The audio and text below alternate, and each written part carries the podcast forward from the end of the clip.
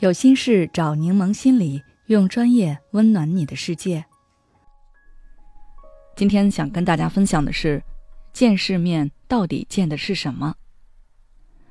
你们这些没见过世面的，这辈子算是白活了。这是我在网上看到一个博主对他父母说的话。他的朋友带他去体验了一番所谓高端人士才有的生活，回来之后他就跟父母大说特说。说他住的酒店有多么的豪华和智能，说他们吃的海鲜大餐有多少是他之前见都没见过的，还有他们在海边玩的各种娱乐活动有多么丰富。他父母就安静的听他说着，他可能是看父母没有被他的激动感染，于是就脱口而出：“你们这些没见过世面的，这辈子算是白活了。”他的标题含义大致就是父母落伍了，已经跟不上他的步伐了。他自诩自己这次见了大世面，并为此洋洋得意。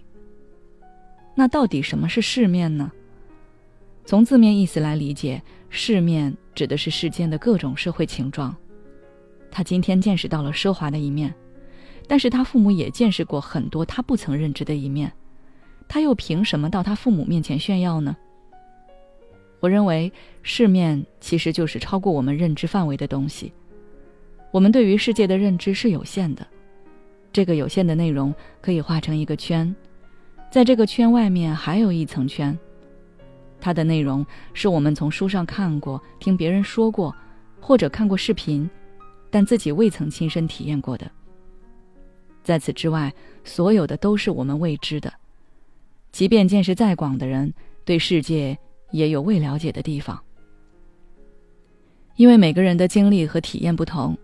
所以每个人的那个圈也是不一样的，但是你能说你的圈子就一定比别人的更高贵吗？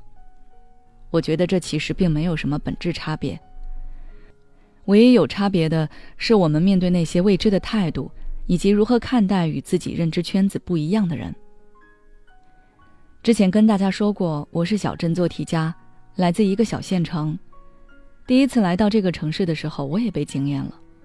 我见识到了太多以前我没见识过的东西，甚至上大学那是我第一次坐火车。我这算是见世面了。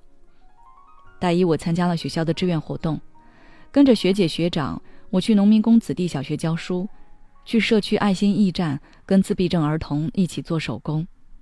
后来又跟着老师去医院和监狱做过相关调查，这些也都让我长了见识，他们都拓宽了我原有的认知圈子。如果硬要区分，那只能说前者提升了我的自学能力和适应能力，后者提高了我的共情能力和思辨能力。你没体验过我提到的这些，那也很正常，因为我们的成长环境不同，而你肯定也见识过我现在没见识过的东西。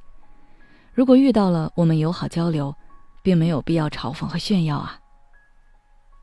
在我看来，我们看到了什么，经历了什么。并不是最重要的，我们真正该关注的是我们在这个过程中所产生的思考，这其中有什么东西触动到了你？你对自己的人生或者对这个世界有了什么新的思考？我觉得这才是该留心的，否则经历再多，那也只是经历，不会内化成你的认知和能力。就如那位博主。